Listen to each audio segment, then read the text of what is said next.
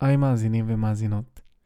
רגע לפני שאני אגיד את הפתיח של הפרק הזה, אני רוצה להגיד לכם תודה על התגובות שלכם. אם זה באינסטגרם, אם זה אחד על אחד, פנים מול פנים, זה ממש ממש ממש משמעותי עבורי, וזה נותן לי מוטיבציה להמשיך ולעשות שיחות עם עוד אנשים. ועכשיו אני אגיד, ברוכים וברוכות הבאות להסחת דעת. הפודקאסט בו אנחנו מזיזים לרגע את כל הסחות הדעת ומאזינים לשיחה אותנטית, בגובה העיניים, על הדברים החשובים באמת. אני נדב טרגן, לומד קולנוע והמנחה שלכם. יאללה, מתחילים.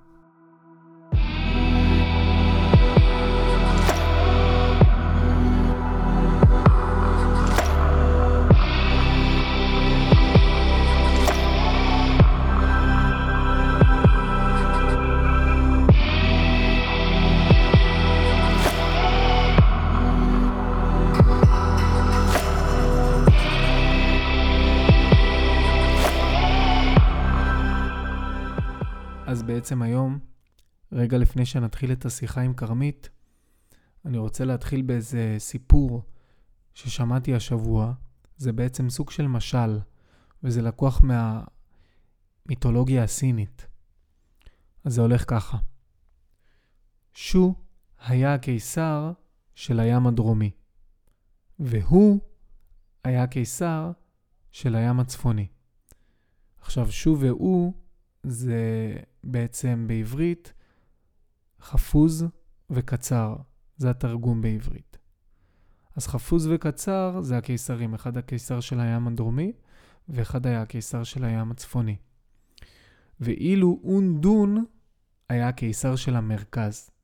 עכשיו, הפירוש לאונדון זה בעצם כאוס. והכאוס בעברית יכול להיתפס במובן שלילי.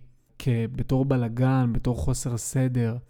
הרי שכשאנחנו אומרים שהכל בסדר אצלנו, זה בעצם בסדר. יש לזה מובן חיובי, שהכל מסודר. ודווקא למילה כאוס, בתרגום הסיני ובאיך שהסינים מבינים אותה, שזה הונדון, אמ, יש דבר חיובי. אז שו והוא הלכו לבקר את הקיסר הונדון, שהוא הקיסר של המרכז. וכשהם היו נוהגים לבקר בארצו, בממלכתו, אז הוא נהג בהם מאוד מאוד מאוד יפה. כשהם סיימו לבקר אצלו, הם יצאו מהממלכה והלכו להם כל אחד איש לביתו. והם חשבו ביחד לרגע לפני שהם התפצלו, איך הם יוכלו לגמול לו על כל חסדיו שעשה להם. ואז הם אמרו, לכל בני אדם יש שבעה פתחים כדי לראות, לשמוע, לאכול ולנשום. ולאונדון אין אותם. אז בואו ננסה ביחד לחזור, וכדי לגמול לו תודה על כל חסדיו, לנקב בו חורים. מה שקרה זה בעצם שהם חזרו לממלכה של אונדון, והם נגבו בו שבעה חורים, כל יום חור. ומה שקרה ביום השביעי, אונדון מת. ופה בעצם מסתיים גם הסיפור, אבל לא באמת. בגלל שהסיפור הזה בא להגיד לנו שהמון פעמים אנחנו מנסים לשנות את הזולת, לשנות את הכאוס של האחר. אבל בעצם הכאוס הזה זה הדבר שהכי יפה בו. וכשאנחנו כופים על משהו שהוא כאוטי, אבל הוא מסתדר. הכל, הכל היה יפה והכל היה טוב גם בלי הניקובים שהם כפו עליו. אה, אז בעצם כשאנחנו כופים על האחר את מה שאנחנו רוצים שהוא יהיה, יכולים לצאת מזה דברים ממש ממש לא טובים. היי כרמית. היי נדב. מה שלומך? מצוין, מה שלומך? את האמת מעולה. אה, בתור התחלה בצעדים הראשונים של השיחה שלנו היום, אני רוצה לשאול אותך, על עצמך. ספרי על עצמך. שמי כרמית קלמונס, שם טוב. אמ, יש לי המון המון המון טייטלים, אני לא אתחיל להגיד אותם עכשיו.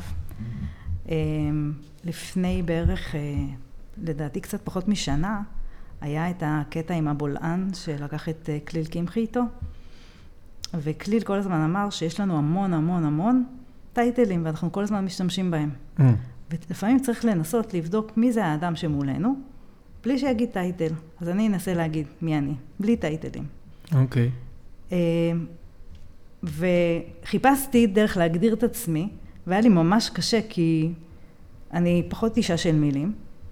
ואז ראיתי שיר מאוד יפה שכתב אה, חנן בן ארי יחד עם קרן פלס, אה, שהוא אור אינסוף עטוף בגוף. Mm.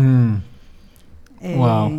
כן, אז אני חושבת ש, שיש, שהריצה שלנו אחרי, אחרי טייטלים ואחרי מי אנחנו, היא ריצה אינסופית, ובסוף אנחנו צריכים לשבת ולהסתכל פנימה, ל, לבדוק מה, מה אנחנו באמת, מה אנחנו באמת רוצים להגיד. אה, איך קוראים? כליל. כליל קמחי. את הכרת אותו באופן אישי? אני הייתי עוקבת אחריו בפייסבוק. אה, אני מאוד מאוד אהבתי את, ה, אה, את הפוסטים שהוא היה מעלה. כן. הוא היה בן אדם מאוד רוחני, מאוד עמוק. אה, ואני חושבת שהוא אבדה, וואו. כן. ואמרתי שכל פעם שאני אוכל להזכיר את שמו, זה בדיוק מה שאני אעשה. אוקיי, ובשביל ככה לחבר את המאזינים שלנו, אמ, תספרי לנו בעצם על אה, מה שאת עוסקת אוקיי. אה, כעבודה שנייה, אפשר לקרוא לזה. כן.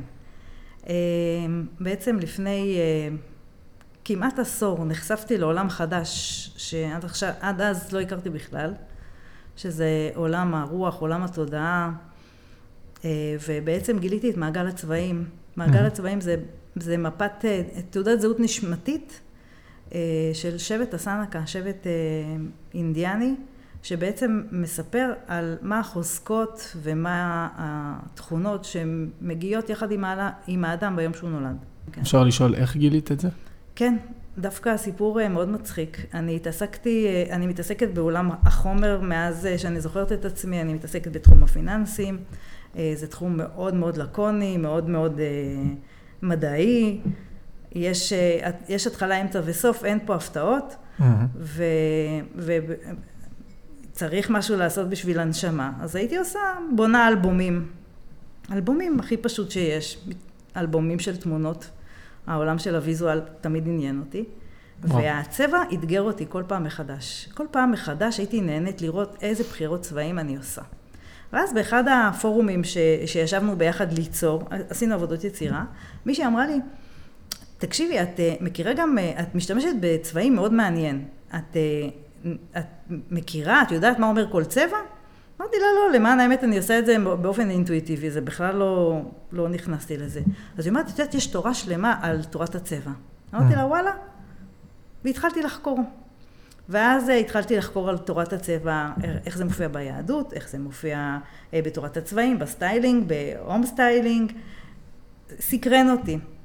ואז אתה יודע, כמו, כמו גוגל כשהוא רוצה, הוא מקפיץ לך כל מה שקשור לתורת הצבע, וזה הקפיץ לי אה, את אה, תורת הצבעים, ש... תורת הנשמה לפי צבעים. אמרתי, וואלכ, זה מעניין. מה זה נשמה? מה זה צבעים? איך זה, מת... איך זה מתערבב ביחד? התחלתי ללמוד, ואז הגעתי אה, ללימודים של זה. וואלה. כן, אז עשיתי קורס אחד, אה, קורס אחד אה, אינטרנטי, שנתן לי את הטעימה עם אה, מנחה מדהימה, ואז נרשמתי ללימודי עומק אצל המאסטרית, איילת אה, שני, שהיא אחת ה... אה, קורס באמת משנה חיים. וואו. של כמה זמן? כשמדברים על קורס משנה חיים, אה, הקורס הראשוני הוא של לדעתי ארבעה, חמישה חודשים, והקורס המעמיק הוא של שנה, Mm. אחרי. כן. אחרי שאתה לומד את הבסיס, אתה עושה את הקורס בשביל להיות בעצם מרפא, מטפל, דרך מעגל צבעים, בשביל לדעת להעניק את הידע הזה הלאה. כן. ה- הידע הזה מדהים כשלעצמו, כשאתה עושה אותו על עצמך, אבל כשאתה מעניק אותו הלאה ואתה רואה את האנשים נפתחים, זה עולם אחר. טוב, מגניב. אז אנחנו נתחיל בצעדים הראשונים של אה, השיחה וניכנס קצת יותר אה, לעומק של התורה עצמה. ואני אשאל אותך ככה את השאלה שעליה נתבסס לאורך כל השיחה, והיא הולכת ככה, בהנ- בהנחה שהנשמה קיימת, אנחנו כבר יוצאים מנקודת הנחה שהנשמה קיימת, וכמו שהזכרת מקודם, אפשר להסתכל על המונח הזה דרך כל מיני פריזמות, אם זה דרך הקבלה, אם זה דרך אה, תורות ציניות למיניהם, אם זה דרך כל מיני פילוסופים אה, שהיו במאה ה-18, אה, דרך יוון העתיקה אפילו. אז לפי השיטה הזאת של מעגל אה, הצבעים של שבט הסנקה, אה, בהנחה שהנשמה קיימת, מה היא ומה מבדיל אותה מנפש ורוח? אוקיי. שאלה גדולה. כן. שאלה גדולה. אז בואו נתחיל בהתחלה. אה, מה זה בעצם רוח? הרוח מבחינתם, יש, יש הרבה הגדרות למה זה רוח. אה, אני לא אכנס להגדרות לפי היהדות, כי אני לא באתי לדבר על זה, אבל אה, לפי האינדיאנים הרוח זה הרוח הגדולה. זה הבורא, היקום, משהו שהוא גדול ויותר מהאדם שעומד מולך. ויש לו אנרגיה. יש לו אנרגיה אינסופית, יש לו אנרגיה עוטפת, יש לו אנרגיה שמזינה אותך לאדמות. זה משהו, הרוח זה הדבר הגדול ביותר שקיים. מתחת לזה יש אה, את הנשמה, mm-hmm. ומתחת לנשמה יש את הנפש. שהנפש בעצם היא זאתי שיוצאת למסע לחפש את הנשמה. זאת אומרת, הנשמה היא מה שבעצם רוצים בסוף לגלות אותה. Mm. ומה שהמעגל צבעים חושף בסוף, זה את החוזקות של הנשמה שלך. ועם מה הנפש מתמודדת, עם איזה אתגרים הנפש מתמודדת. בשביל לגלות את הנשמה? נכון. בסוף, איך אנחנו בנויים? אנחנו כאדם. כאדם. כן. אנחנו בנויים מבערך אה, בין 15 ל-20 אחוז מודע, mm-hmm. ובין 80, אה, 80 אחוז אה, תת מודע. אז שנייה, אז מה זה בעצם המודע שלנו? המודע שלנו זה מה שאנחנו עושים כל יום. אנחנו קמים כאנשים, אנחנו הולכים, אנחנו פועלים, הולכים למכולת, הולכים לסופר, אה, הולכים לאוניברסיטה, לומדים, חוזרים, הולכים לעבודה, מביאים את הילד מהגן, כל זה, זה פעולות שאנחנו יודעים לעשות במודע שלנו. Mm. זה היום-יום שלנו. מעבר לזה, יש את הנפש שלנו ששואלת אותנו שאלות. מה, מה, אני, מה אני רוצה עוד? מה, מה בא לי אה, לחוות, מה בא לי ללמוד, מה, איך בא לי להתפתח, לאן אני שואף. זה הנפש ששואלת את השאלות.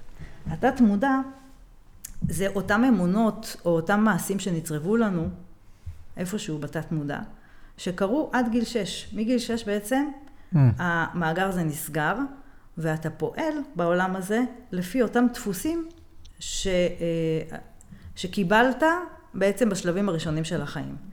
עכשיו, הדפוסים האלה הם לא בהכרח דפוסים שלך, הרבה פעמים הם דפוסים של מי שגידל אותך, אה, מי שהיה אה, לידך, אה, ההורים, הגננות, כל, כל בר... קונבנציות חברתיות. כן, כל בר, כל בר סמכות מבחינת ילד שהיה איתו, איך הוא, מה, מה הוא, ברכה לי המילה, מה הוא קיבל ממנו. Mm-hmm. והרבה פעמים אתה אתה מגלה שיש לך איזשהו משהו שאתה אפילו לא, לא מגדיר אותה כאמונה, כי מבחינתך זה ברור שזה ככה. כן. זאת אומרת, והנפש בעצם מבקשת להבין למה אני מתנהג ככה. כן.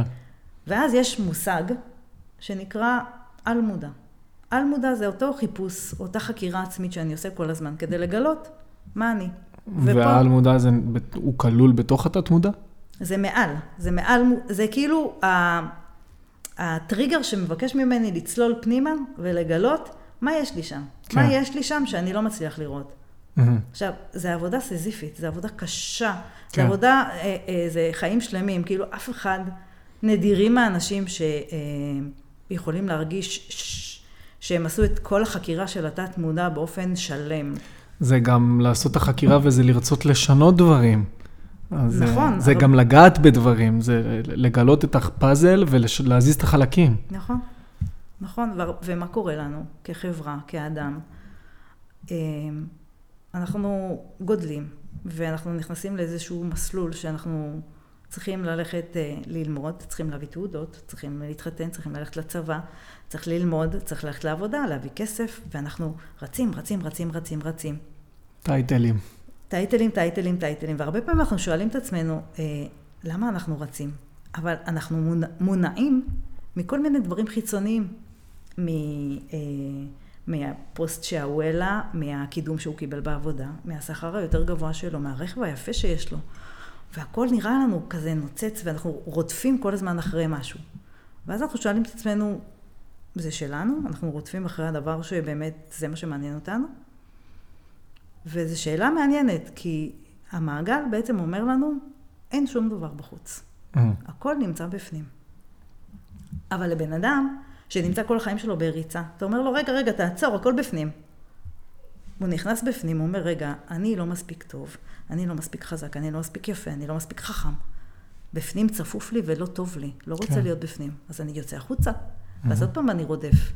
ואז בעצם, לא טוב, אני- אה, נוצר פער גדול בין מה שאני רוצה בפנים להיות, לבין מה שאני אה, רואה מבחוץ. בעצם הריצה הזאת אחרי דברים שהם לא אני, זה סוג של הסחת דעת למי שאני רוצה ל- ל- להכרה, ל- להכיר את עצמי. להכיר את עצמי, כי, כי ברגע שאני מתחיל להכיר את עצמי, לא כל החלקים נעימים, לא כל החלקים כיפים. יש חלקים מאוד אה, נעימים לראות.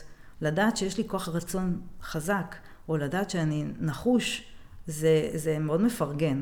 כן, אבל לדעת שקשה לי עם דחיית סיפוקים, או לדעת שיש לי קושי עם תהליכים, קושי אמיתי בלהתמודד עם תהליכים. מה אני עושה עם זה? לא נוח לי עם זה. לא, כן. לא, לא רוצה לגעת בנקודות הכואבות. ואז בעצם המעגל מציע לך לראות את כל התמונה, שלמה, צבעונית. היא מרגיעה. כן. אם אנחנו מגלים חלקים מהנשמה לפי הצבעים, אז זה בעצם עוזר לנו להתמודד, זה כלים להתמודד עם בעצם מה שיש בתוכנו, עם הנפש שלנו. כן. הגילוי, קודם כל הגילוי הוא אינסופי. אתה, גם אם אתה אה, תשב עם המפה ותבין משהו, ותגיד וואלכ, זה נכון, אני, אני בדיוק מרגיש ככה. תעבור שנה ותסתכל עליה עוד הפעם ותגיד, עכשיו אני מבין את זה קצת יותר לעומק, כי אני חוויתי איזשהו תהליך. כן. מודעות מעלה משהו לקדמת הבמה. וברגע שזה מגיע לקדמת הבמה, נעשית עבודה באופן, באופן מיידי, כי ברגע שאני מבין שקשה לי עם חשיפה, לדוגמה, אז אני מנסה להבין למה קשה לי עם חשיפה, ממה אני חושש, מה אני מפחד, מה אני לא רוצה שיראו, מה אני רוצה שיראו. ואז אני שואלת את עצמי את השאלות. והרבה פעמים אתה מוצא חלק מהתשובות, והרבה פעמים דרך התשובות אתה מבין מה אתה צריך לשפר, מה אתה צריך לשנות. בעצם מה קורה, אה, מה, איך יצא, איך, איך הגיע אלינו המעגל הזה של, של האינדיאנים? איך, איך בעצם אה, קיבלנו את הידע העתיק הקדום הזה? אה, ואז בעצם אה, אה, מגוללים לנו סיפור שהאינדיאנים חיו עם התורה הזאת כל הזמן. זה היה תורה שעברה מאימא לבת, זה היה תו- תורה שעברה אה, כל דור, הם לא היו צריכים, אה, הם לא היו צריכים לכתוב אותה, הם לא היו צריכים לספר אותה. כל אחד ידע בדיוק מה הוא צריך להוריש לדור אחריו. וכשזה עבר מאימא לבת, דרך, אה, דרך דיבור, איך זה בעצם עבר? אימא הייתה עושה לב- לביתה את הפרקטיקה הזאת של מיפוי נשמה לא. בעזרת צבעים? לא. אז אני אסביר, אני, שנייה, אני, אני אחזור שנייה להיסטוריה, ואני אסביר שהתורה הזאת התחילה לקבל אה, דמות או קווים רק ברגע שבעצם השבטים האינדיאנים נפרדו מה, מהאדמה שלהם בארצות הברית. בעצם היה את אה, מה שנקרא אה, תקופה של שביל הדמעות, שהאמריקאים רצו לשלוט על האינדיאנים ולהכניס אותם לשמורות, האינדיאנים לא רצו, ואז הם החליטו לנדוד לכיוון מקסיקו. מהפחד שהתורה הזאת תלך לאיבוד, הם התחילו להפיץ אותה. מהמם. ואז בעצם הם, אה, הם הכניסו את התורה הזאת, בעצם כל, בכל, שבט, בכל, הש, בכל שבט הייתה אישה אחת שאחראית על תכונה אחת ספציפית. וואו. כן. ואז אם רצית, אם הרגשת שהילד שלך הוא אה, מספר סיפורים, מהמם. כי זה פתאום קפץ לי, כי דיברנו על זה קודם. אז הייתה מישהי בשבט שהתפקיד שלה היה לספר סיפורים. התפקיד שלה היה להסביר איך אה, לקחת סיפור, אה, לבנות אותו מההתחלה, שהוא יהיה בעל עניין, איך אה, להכניס את הלקח לתוך הסיפור, מה שנקרא המשל והנמשל, כדי להעביר את זה הלאה, כדי להעביר את התורה הזאת הלאה, כי הם האמינו שבעצם עצם הסיפור, ברגע שהסיפור חי, אז הם יכולים לא, אה, לספר את האמת. Mm. אז בעצם הם העבירו את זה דרך סיפורים? הם העבירו, היה 13 נשים בשבט. אוקיי. שהנשים האלה, כל אחת היה- לה תכונה, אחת המרפאה, אחת המספרת סיפורים, אחת שומרת סוד. כל אחד היה לה, אחת מ- אה, מטפחת הכבוד, היה- לכל אחד היה תכונה ספציפית, שהם היו אה, מביאים את הילדים אליהם ללימוד, כמו מורה. תחשוב על מורה שמחנך, אז ילדים עד גיל 13 היו עוברים אצל המורות האלה. מגיל 13 בעצם כל ילד קיבל תכונה שהיא מובהקת. אחד הוא יותר אה, מעשי, אה, אז הוא הולך לאשת המעשים, אחת היא יותר מספרת סיפורים, אחת היא יותר שומרת סוד, ואז כל אחד אה, ציוותו אותו כדי שילמד עם הבן אדם הספציפי הזה.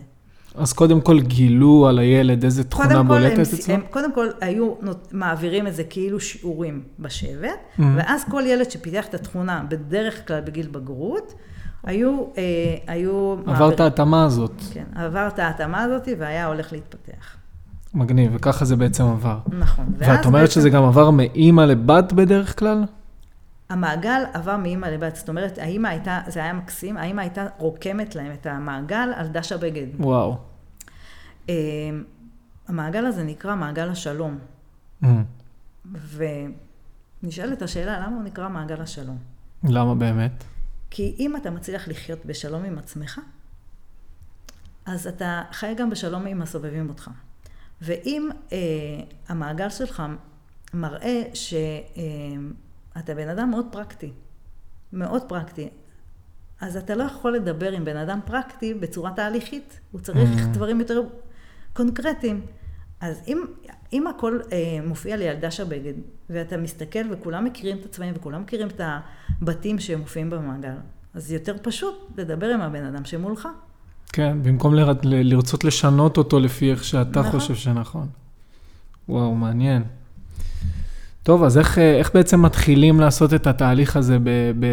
מעניין אותי לדעת גם כאילו מה היה לפני שביל הדמעות, ואיך זה בעצם אה, התנהל שם, כי זה נשמע לי כאילו זה התנהל פשוט, זה היה, זה היה חלק מה, מהטבע של ה... של זה, ה... זה, זה, זה בדיוק ככה, כן. זה היה חלק מהטבע של השבט. הם עד גיל, אה, תחשוב שהחלוקה השבטית הייתה מאוד ברורה. יש נשים ויש גברים.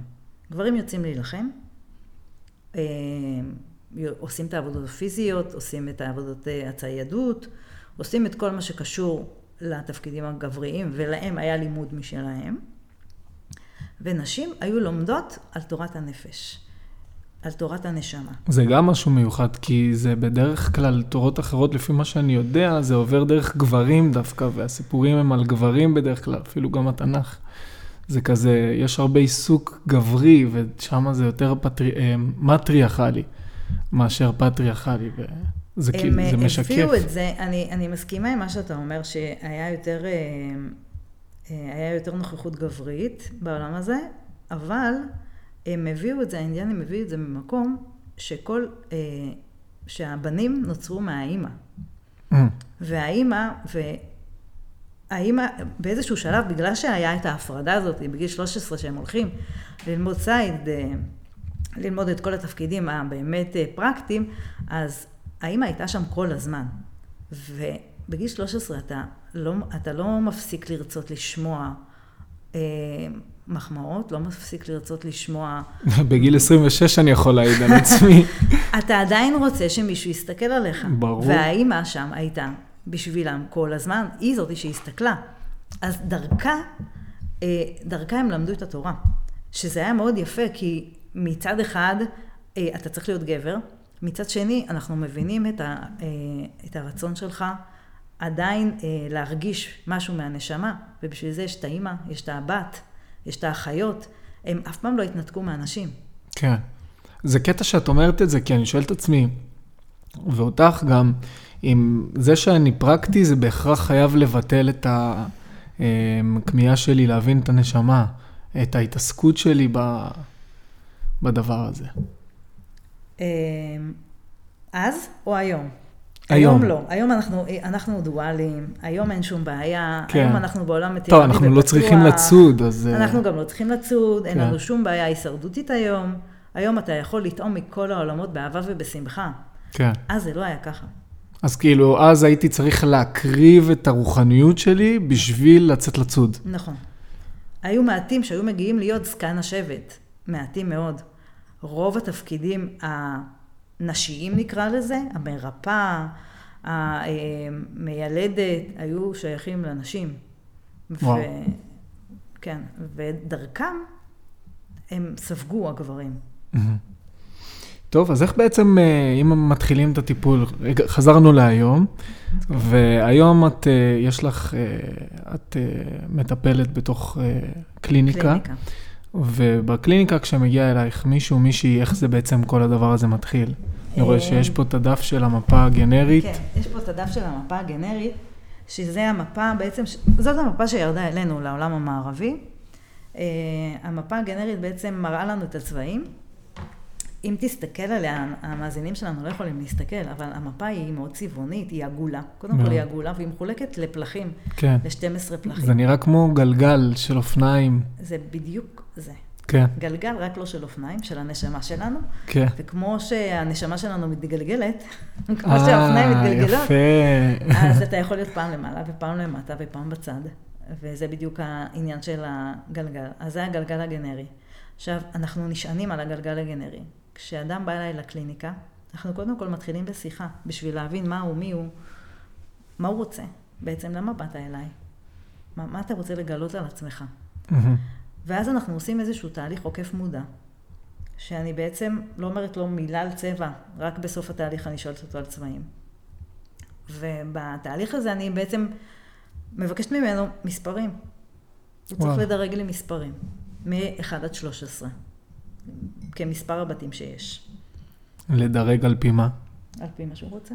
אנחנו עושים איזשהו תהליך מקדים של מדיטציה, של כניסה לאיזשהו זון שהוא שלו, נשימתי, ואז הוא מדרג לי את המספרים. לפי הדירוג של המספרים אני מרכיבה את זה על המפה הגנרית, ובודקת מה המספר ששייך לכל בית שלו. יש פה 13 בתים. Mm. כל בית מדבר על משהו אחר.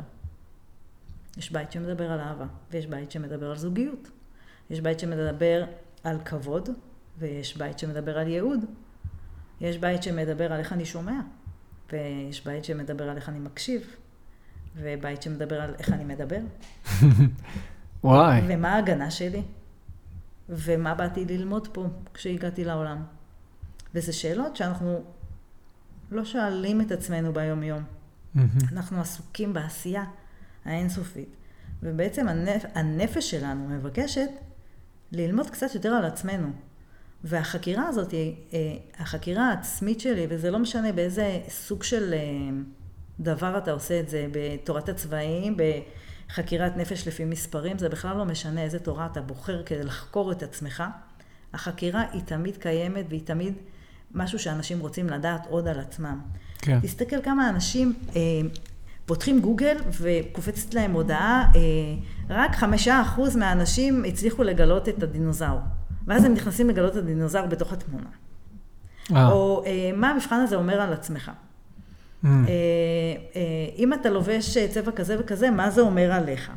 אנשים מאוד רוצים לדעת יותר על עצמם. יש מין תחושה אינסופית שאני רוצה, אני רוצה להבין מי אני. וכשאתה מתחיל לחקור ולהבין מי אתה, אתה מבין שזה באמת, באמת גדול, זה כאילו נפתחת לך דלת וזה חקירה וזה מפה. אם אני מצליח להבין יותר מי אני, אז זה אומר שגם... אני מקשר את זה לפעם שסיפרתי לך שאני מציל, ועבדתי באיזה בריכה עונתית. אמ, זה היה קיץ מטורף, ומלא ילדים, ומלא בלאגן, וכן קורונה, לא קורונה. והיה איזה מישהו מבוגר, שחיין קבוע, שהיה מגיע, הוא גם כתב איזה כמה ספרים בחייו. אמ, ופעם אחת יצא לנו לשבת, הוא הגיע לסוכה ככה, ישב לידי, ויצא לנו לדבר טיפה, ודיברנו על הגיל שלו, איכשהו הגענו לשיחה על הגיל שלו, ואני מאוד אה, מעניין אותי לדעת איך בן אדם ממרום גילו מסתכל על החיים, ושאלתי אותו כל מיני שאלות על הגיל הזה, עד שהגעתי למצב שאני שואל אותו, אה, האם הוא מרגיש שהוא חי חיים שלמים. וכשאת אומרת שאנחנו כמהים כל הזמן לגלות על עצמנו, אז מרגיש לי שאנחנו רוצים את זה בשביל שבסופו של דבר נחיה את חיינו היומיומיים באופן כזה שנהיה שלמים בסוף כל יום עם מה שעשינו ביום הזה. האם עשינו דברים שהם תואמים אותנו, או שעשינו דברים שהם לא קשורים אלינו בכלל? כמה פעמים בסוף יום אתה שואל את עצמך את השאלה הזו? אז uh, אני ספציפית uh, משתדל לשאול כל יום, אבל... Uh... תחשוב על, uh, אתה יודע מה, 60 אחוז מהאוכלוסייה. כן. כמה פעמים הם מגיעים לסוף יום כדי לשאול שאלות מהותיות על עצמם? מתי אני שואל שאלות מהותיות על עצמי? כשאני נתקל בקושי. נכון. כשיש לי איזשהו אתגר שאני לא מצליח לפצח. ואז אני אומר, רגע, מה, מה אני עושה פה? זה המקום שאני צריך להיות בו? למה כזה קשה לי? אני לא מבין למה לכולם קל, ורק לי הכל קשה. או למה לכולם יש זוגיות כזאת מוצלחת, ורק אני לבד. למה הוא מצליח בעבודה שלו, ואני לא מצליח להתמיד במקום עבודה? ואז אתה מתחיל לשאול את עצמך את השאלות, מה, מה אני? כן. למה באתי לפה? נולדתי ולמה באתי? מי אני? למה, מה הייעוד שלי? כמה פעמים אנשים שואלים את השאלות האלה? Mm-hmm. ולא תמיד יש לנו תשובות. אז אני אקח אותך צעד אחד יותר קדימה בתוך הדבר הזה, בתוך הענף הזה שכרגע אה, פתחנו, ואני אגיד לך שאני מרגיש שאני מאוד כן יודע מה, okay. אוקיי. מי אני ומחובר לעצמי יחסית, אבל למרות שלפעמים אני יודע מה הדבר הנכון להגיד או לעשות, אה, כשזה מגיע לפרקטיקה, המון פעמים יש לי איזה מין חסם. איזה משהו שכאילו, אני פשוט, זאת, נעצר, ואחרי שזה קורה, אני כועס על עצמי בטירוף. כאילו, למה לא אמרת לו שלום עכשיו? יכלת להגיד לו שלום, יכלת לעשות את המעשה הזה והזה, אבל לא עשית את זה. למה לעזאזל? ואני מעניש את עצמי, ואני אומר, בפעם הבאה, לך ותגיד משהו, תעשה משהו, אתה מרגיש שזה, שאתה צריך לעשות את זה. אתה מחובר לעצמך, אתה יודע מה אתה צריך לעשות, ובכל זאת יש לך חסם. ותשאל את עצמך, למה יש לי את החסם הזה? למה אני לא מצליח באותו רגע לבטא את מה שרציתי? מה, ממה אני חושש? מה מפחיד אותי? למה אני לא אה, נחשף, או למה אני לא אומר את מה שרציתי להגיד לו? למה בדיעבד אני מבין יותר טוב מה אני צריך לעשות? אז יכול להיות שיהיה לך תשובה, ויכול להיות שגם לא, ויכול להיות שככה אתה, ככה אתה בנוי, ואז ברגע שתבין שככה אתה בנוי, אולי זה כבר לא יטריד אותך כל כך הרבה. אבל משהו בתוכי כל הזמן רוצה לעשות דברים מסוימים בסיטואציות מסוימות, ואני נתקע איפשהו.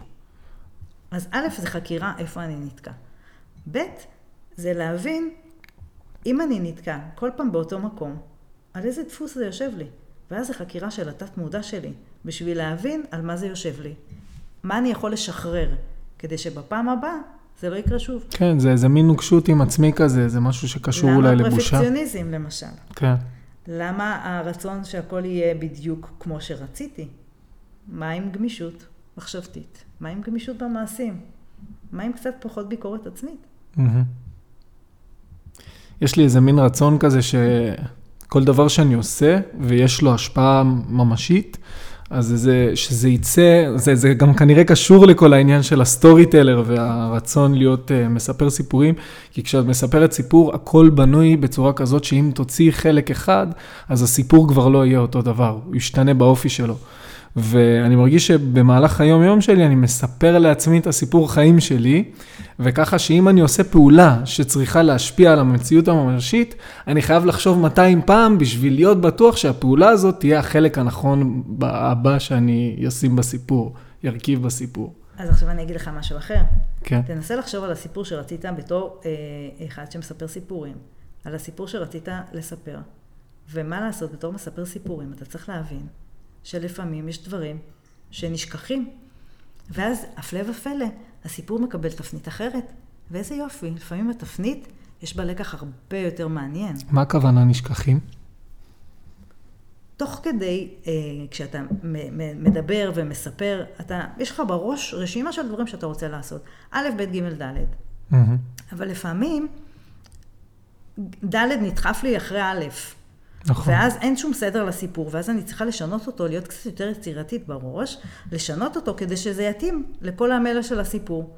ואז הסיפור קיבל סיפור אחר, זה כבר לא אותו סיפור, מהמם. יש טוויסט בעלילה. מהמם. ולפעמים הטוויסט בעלילה עושה את הסיפור אולי מעניין יותר, פיקנטי יותר, אחר, מתאים לסיטואציה. ולפעמים מה שאמור היה להיות כישלון, הפך להיות הצלחה. כן.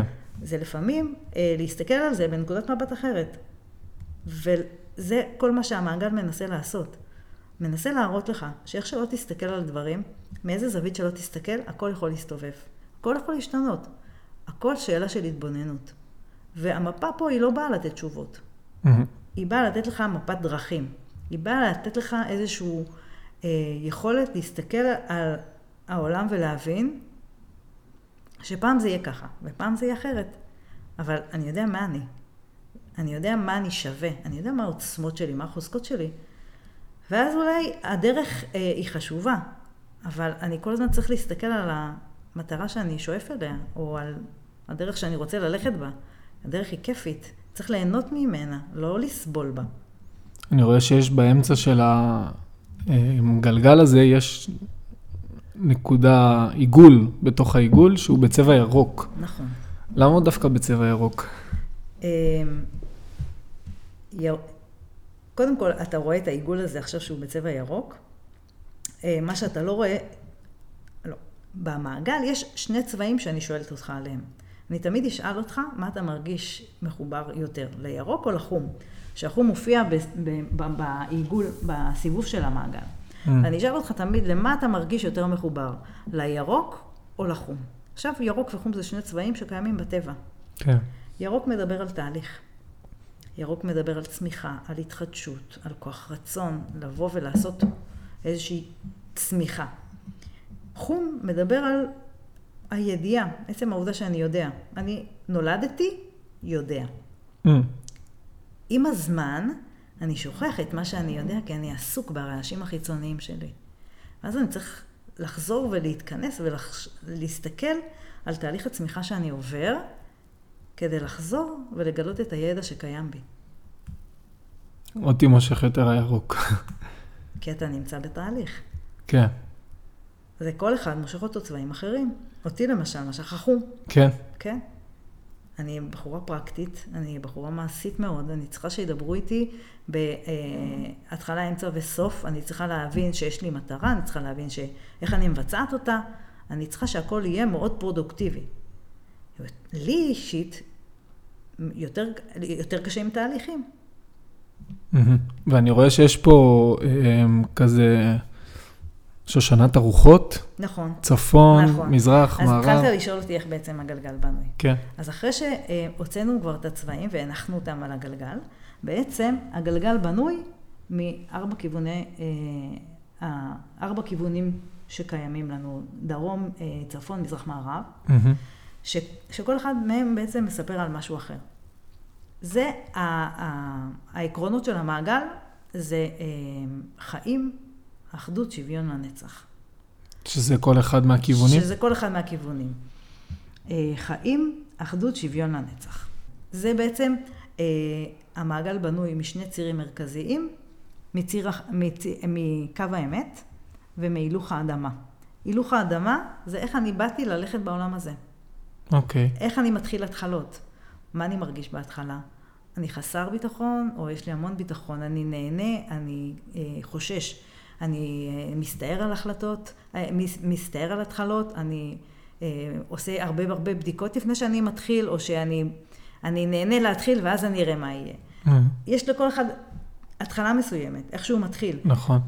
אה, אז חיים בעצם נכנסים דרך אה, המזרח, מאיפה שזורחת השמש. כל בוקר השמש עולה, מבחינתם כל יום הוא יום חדש. מהמם. כל יום אתה יכול ללמוד על עצמך משהו חדש. אז רגע, רק בשביל לעשות סדר, מה אמרנו ש... חיים, אתה, איך שאתה, תחשוב שאיך שהשמש זורחת זה החיים. אה? אז זה המזרח. אוקיי. כן. אחדות זה הדרום. אוקיי. כולנו אחד, ואז אנחנו נפרדים כל אחד על הצבע שלו. שזה קשור לאדום הזה גם?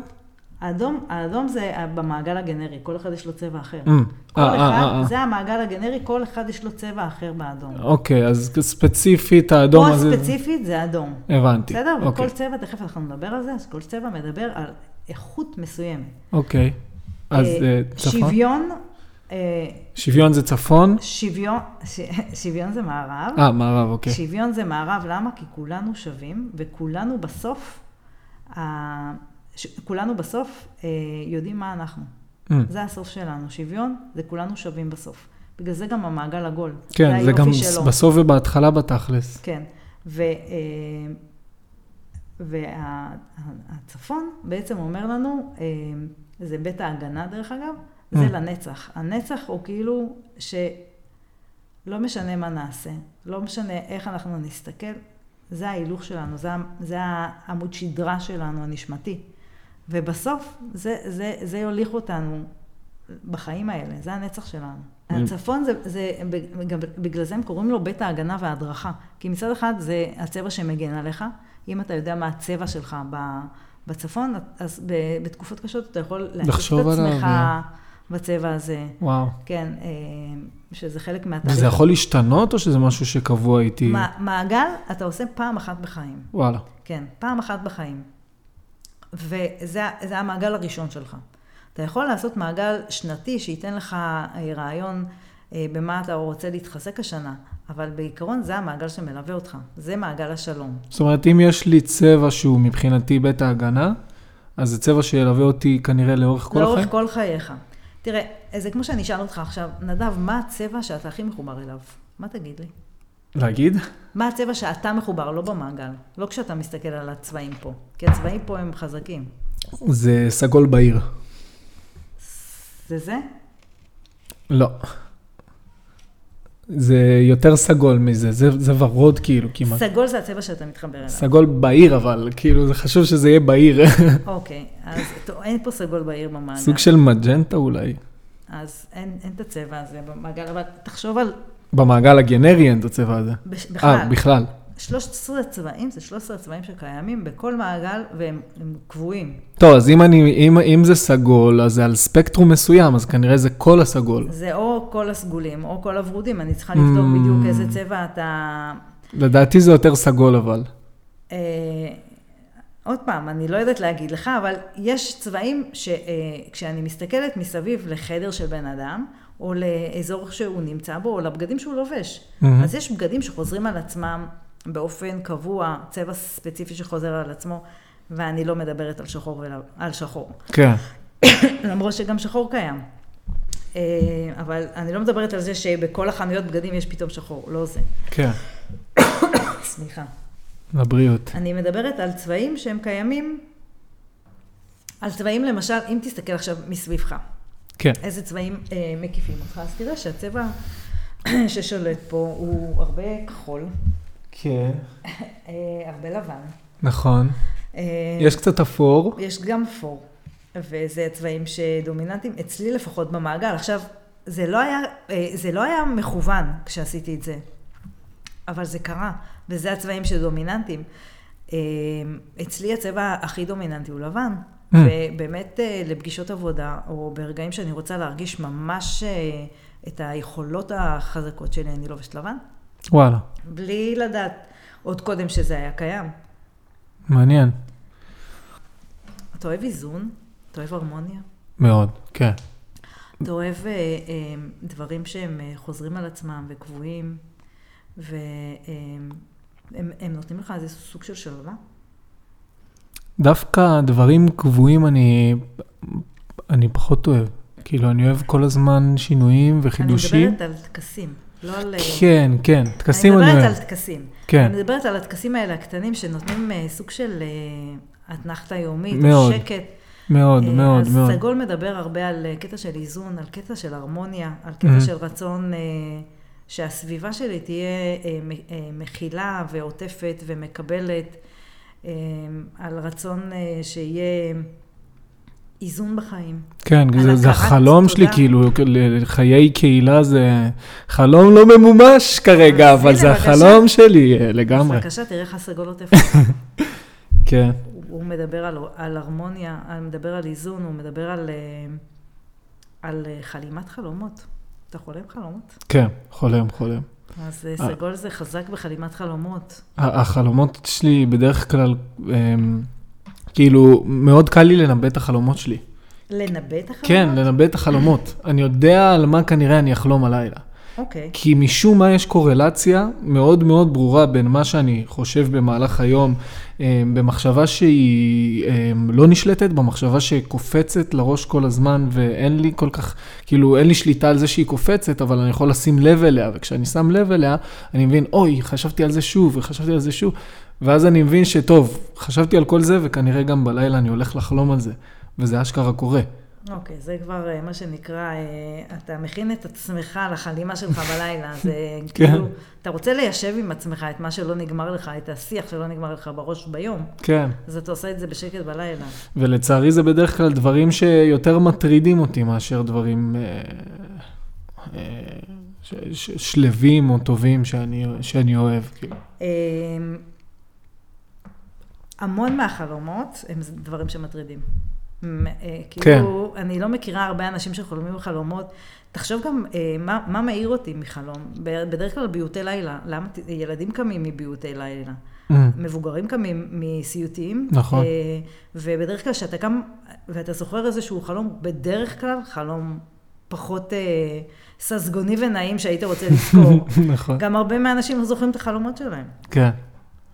בגלל זה אומרים שזה טוב ישר שאתה קם, אה, כאילו אם בא לך לפתור משהו עם עצמך, או שאתה מרגיש בתקופה שאתה אה, מרוחק מעצמך, אז אה, זה טוב לקום, ואז לכתוב ישר את כל מה שעולה. האינדיאנים מדברים, כן. ודרך אגב, זה מאוד מקובל גם בקבלה, פשוט לרשום, לרשום, בקבלה זה נקרא מלאכות, אצל האינדיאנים זה נקרא הכרת תודה. גם אצלנו זה נקרא, יש, יש זרמים שקוראים לזה הכרת תודה. הסגול מדבר על זה שצריך להכיר תודה. צריך לרשום על הדברים הטובים שיש לנו בחיים, גם שרע לך וקשה לך. מהמם. והרבה פעמים אה, אנשים מדברים על זה שקשה להם, קשה להם להגיד מה טוב לי. אני, אני לא מסוגל להגיד מה טוב לי עכשיו, כי אני נמצא בתקופה הכי מבאסת בחיים שלי, ובטח ובטח לא לשבת ולרשום על זה, לא, לא בא לי. וכשאתה מבין את זה לעומק, למצוא את הטוב, גם בנקודות הקשות, נותן לך, אה, מכניס לך המון אור לחיים. כן, ועוד לא, לשים את זה על דף, זה הר- הרבה יותר עוצמתי מאשר סתם לשבת ולחשוב על זה. נכון? זה להוריד את זה על הדף. שמעתי גם בפרק קודם, דיברתי עם, אה, עם שניר, שגם נתן פרקטיקות אה, על לרשום דברים על דף, ולפעמים אני שואל את עצמי, טוב, מה זה באמת משנה אם אני ארשום את זה על דף? אבל באמת כשאני עושה את זה, זה אשכרה עוזר לי, זה עושה אותי יותר שמח, יותר שלב, זה כאילו, זה להוריד את זה על הדף, וזה כבר נמצא שם. אני יכול להמשיך לשחרר. על, לשחרר את זה, בדיוק. זה הסגול שלך, שמבקש את הביטוי. כן. מהמם. טוב, מגניב, אז איך אנחנו אה, בעצם ממשיכים עם הגלגל הזה? אז בעצם כשאני עובדת עם אנשים, אחרי שאנחנו מניחים כל צבע, אני שולחת אותם להתבוננות, ואני שואלת אותם, איפה אתם מרגישים היום בתוך המעגל? תגידו לי, תצביעו לי על אזור, על איפה, איפה אתם נמצאים בתוך המעגל. אז יש כאלה שיגידו, אה, אני נמצא בין האדום לכתום, או בין הכחול לצהוב, לא משנה בכלל הצבע, אני נמצא למעלה, אני נמצא למטה. ואיך איך הם מחליטים את זה באופן אסוציאטיבי? מסתכלים, מה שמושך הכל אותם? אסוציאטיבי. כן. הכל, תקשיב, אין, אין, אין שום דבר שהוא לא נכון, הכל נכון. כל מה שאתה מרגיש הוא נכון. כל מה שאתה חווה הוא נכון, הוא נכון עבורך. יש דברים שיהיו נכונים לך, ויש דברים שיהיו נכונים למישהו אחר. ואז ברגע שאנחנו מניחים את כל הצבעים במעגל, יש לנו כבר את המפה המובנית. מהמם. ואז אנחנו מתחילים על ידי שאלת שאלות, להבין איפה אני נמצא ביחס לצבע. לדוגמה, אם יש לי צבע אדום בדרום, צבע אדום יכול להיות בעודף או בחוסר. בעודף זה אומר שאני חווה אותו בצורה נכונה. בחוסר זה אומר שאני, קשה לי איתו. מהמם. ותכף אני אתן דוגמאות, אבל קודם אני רוצה להסביר את הרעיון. מבית אחד, שזה מהדרום, אנחנו סופרים, תחשוב על, תחשבו על אה, משולשים של פיצות, שאנחנו סופרים שש משולשים של פיצות. כל הבתים האלה, מ-1 עד 7, כן, זה גומר לנו את השש משולשים, הבית האחרון, כן, זה המתנות המוקדמות שקיבלנו בלידה. זה בדיוק חצי מהעיגול. חצי מהמעגל. כן, חצי אחד מהמעגל. זה המתנות שקיבלנו בלידה. זה אומר שאם אני אגיד לכם שיש לכם אותם, זה יהיה ברור שיש לנו אותם. כן, אנחנו יודעים. מה אנחנו עושים איתם, איך אנחנו מרגישים איתם, זה משהו שאנחנו נעבוד עליו בהמשך. אבל ברור לכולם שהן קיימות, זה מתנות שקיבלנו. בחצי השני של המעגל זה מתנות מאוחרות. מתנות מאוחרות זה מתנות שהן קיימות, אני צריכה לגלות אותן, אני צריכה לפתח אותן, אני צריכה לחשוב עליהן. הן לא יבואו לי בקלות כמו המתנות המוקדמות. תחשוב שקיבלת 13 תכונות של אה, כבוד ואמון ואהבה. ו... אה, וכל אחד מקבל תכונות אחרות? וכל אחד יושב, כל אחד מקבל את אותן תכונות. את אותן תכונות, רק, רק במינונים אחד שונים? זה יושב בבית אחר. לדוגמה, אה. צהוב זה צבע של אהבה, לפי האינדיאנים. אוקיי. בסדר? אז אם צהוב יישב לי בבית האהבה, אז מן הסתם אני אחפש לראות שכל הזמן אה, אה, אוהבים אותי, אני אראה כל הזמן אהבה לכולם. האהבה היא תמלא, היא, היא, היא תקיף אותי, היא תהיה חלק מאוד מאוד נרחב מהחיים שלי. יש בתים ויש צבעים. יפה. אז כאילו, בואי תסדרי לי רגע את המחשבה. איך- יש 13 בתים, אוקיי. יש 13 צבעים. כל צבע יושב על בית אחר לכל אחד, בצורה אחרת. איך כל אני הבתים... יודע איזה בית... אה, אה, זה התהליך שאנחנו עושים בקליניקה ומגלים Mm. איפה הצבע יושב, על איזה בית הוא יושב.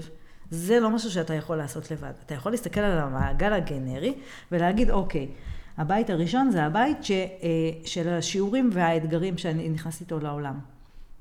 פה בבית הגנרי הוא יושב, הוא, הוא בצבע אדום. זאת אומרת, הוא בודק עם איזה אמונות אני מגיע לעולם, עם איזה יכולת ביטוי אני באה לעולם, על, על, אה, על איזה מערכת אמון אני צריך, איזה אה, שיעורים אני מקבל על אמון. יש לי שיעור אה, על אמון, יש לי שיעור על יכולת לדבר, יש לי ש... על מה השיעור שלי יושב. איפה האתגר שלי? מצד שני, זה גם החוזקה שלי הכי גדולה, זאת אומרת שהיא קיימת בי. אני בן אדם מאמין בגדול. זה שנכנס לי שיעורים באמון, או זה שנכנס לי שיעורים אה, ב, ב, ביכולת הביטוי שלי, זה אומר שזה שיעור שאני יכול להתגבר עליו, כי זה הבית הכי חזק שלי. Mm. אז כל בית כזה מסמל משהו אחר, נכון? נכון. כל בית מדבר על משהו אחר. אז אה, יש מצב שנעבור כזה בית-בית ו- בכמה מילים על כל בית? בטח. בית אחד זה בית שמדבר על, אה, על השיעורים שנ- שנכנסתי אליהם. ובגלגל הגנרי זה בצבע אדום, וזה. הדרום. נכון. שזה מדבר על השיעורים שאני נכנס אליהם? זה, זה בעצם הבית שמדבר על השיעורים שאני נכנס אליהם. וכשאנחנו עושים עבודה יותר מעמיקה, זה בעצם הילד הפנימי או הילדה הפנימית שלי. אוקיי. על איזה אמונות ואיזה דברים הם התעצבו. אחריו מגיע בית הצהוב, מהמם. שבית הצהוב במעגל הגנרי יושב בעצם על בית המשפחה, בית המשפחה. מהמם. איך המשפחה באה לידי ביטוי, זה גם נחשב בית האהבה, איך אני, איך אני אוהב, איך אני אה, מביע את האהבה שלי. הבית השלישי. שזה בגנרי זה צבע צהוב, וזה מספר זה צבע- 2? לא, זה כן, זה מספר מספר 2. שתיים, זה אוקיי. בעצם, אם זה ה- ה- הבמאי, אז זה העוזר הבמאי. הוא אה. כאילו עוזר לבית הראשון אה, להבליט את היכולות שלו בעולם. Mm, מגניב. אוקיי, הבית השלישי. והבית הראשון מדבר עליי, על איך הגעתי, על איך אני אה, מגיע. פה זה כבר, הבית השני זה כבר בית משפחה. זה כאילו אני מרחיבה את זה. כן. בית משפחה זה איך אני אה, אה, במשפחה שלי, בזוגיות שלי, איך, כאילו הגר- מה שעוטף את הגרעין. מה שעוטף את הגרעין. ואז בית שלוש זה כבר יותר אה, פונה החוצה, זה איך אני יוצאת החוצה לעולם. מה, מה רואים החוצה כשאני יוצאת החוצה לעולם? איך צבע, יוצאת? צבע כחול ב- בצבע כחול. בגלגל הגנרי. כן, בצבע כחול זה הצבע של המורה, זה הצבע של המלמד, זה הצבע של המרפא, זה הצבע של הנתינה. Mm, מה אני נותן לעולם? איך, מה, מה, מה באתי לתת לעולם? אוקיי. בית הרביעי, זה מערב. זה, צ... כן, זה צבוע לי, אה, זה צבוע לי בירוק. מהמם. הבית הרביעי זה בית הייעוד שלי. Mm. זה הייעוד שלי. בסדר? כן. אה, הבית החמישי זה בית העבודה. איך אני עובד, איך אני יוצר. מה, איך אני עושה את זה? פה זה צבוע בוורוד, אה, זה נקרא ורוד baby. ורוד baby זה צבע של ראייה. איך אני רואה את הדרך העבודה שלי, איך אני רואה את, את היכולות שלי להתפתח בעולם. זה אחד הבתים שמדברים על הוויזואליות. בית שש זה בית המגנוט, הוא צבוע לבן. אוקיי. מה אני ממגנט לחיים שלי? איך אני ממגנט את זה? באיזה צורה אני ממגנט? אני ממגנט שפע, אני ממגנט חברים, אני ממגנט דברים רעים, מה אני ממגנט? זה הצבע הלבן. הצבע שהוא בצפון, כן. ובבית שבע, זה אנחנו מדברים על אה, בית ההגנה וההדרכה שלי. אה, ופה אנחנו מדברים על אה, אה, בעצם מה מגן עליי, מה מדריך אותי, איך אני, אה, איך אני בעצם חווה את זה, איך אני חווה את השיעורים שאני נכנס אליהם בבית אחד, אה. מה, איך, איך אני מגן על השיעורים האלה, מה הכלי שנתנו לי כדי להגן על השיעורים האלה. ופה זה מופיע בסגול. זאת אומרת שאנחנו מדברים פה על איזון, אנחנו מדברים פה על הרמוניה, אנחנו מדבר, מדברים פה על איזושהי יכולת לאזן את הכל ולהכיל את הכל על ידי זה שאני מכיר, תודה, על כל הדברים שיש לי. אה, בית שמונה, זה בית הכבוד. איך, מה, מה, מה יגרום לי ליותר כבוד, ליותר הערכה, ליותר מימוש?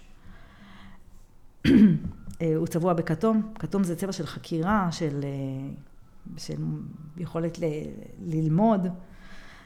בית תשע זה בית, שבית בית ההבחנה שלי, איך אני מסתכל על דברים, מה אני לומד מזה, איך אני שומר סודות, איך אני, באיזה ערכים אני עובד בעולם הזה, והוא הוא צבוע בצבע סגו, צבע אפור, מהמם. שצבע אפור בעצם מדבר איתנו על, על איך אני מעביר את הידע שלי הלאה, איך אני, עם איזה ערכים באתי לעולם הזה, איך אני בעצם מעביר את הערכים האלה למציאות שלי, היומיומית שלי. מהמם.